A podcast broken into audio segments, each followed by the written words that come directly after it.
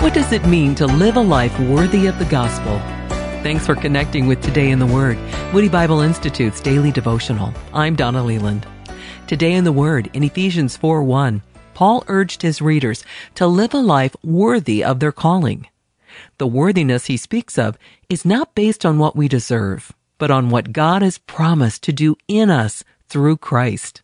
The striking feature of the lifestyle he describes in verses 2 and 3 is that instead of being a list of tasks, it's a catalog of character traits.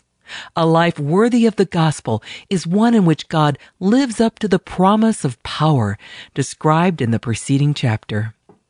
We live that power out in daily experience. Christ has made this possible for us by joining believers to one another through the Holy Spirit in the community or body, which we call the church. He has also empowered individuals through His Spirit to strengthen the church through ministry in other spiritual gift lists, Paul describes abilities or the power to perform tasks given to individuals.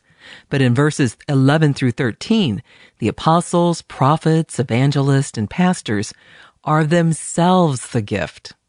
Take the time to pray for those who preach or teach in your church. Write a note or send them a text to tell them how they've helped you. If you're able, describe a specific instance where God used their message. If you're thankful for this teaching ministry here at Today in the Word, let us know. You can contact us through our app. You can download it free on Google Play or the App Store, or also online. Hit the contact button and let us know if Today in the Word is helping you reach that goal of knowing Christ better.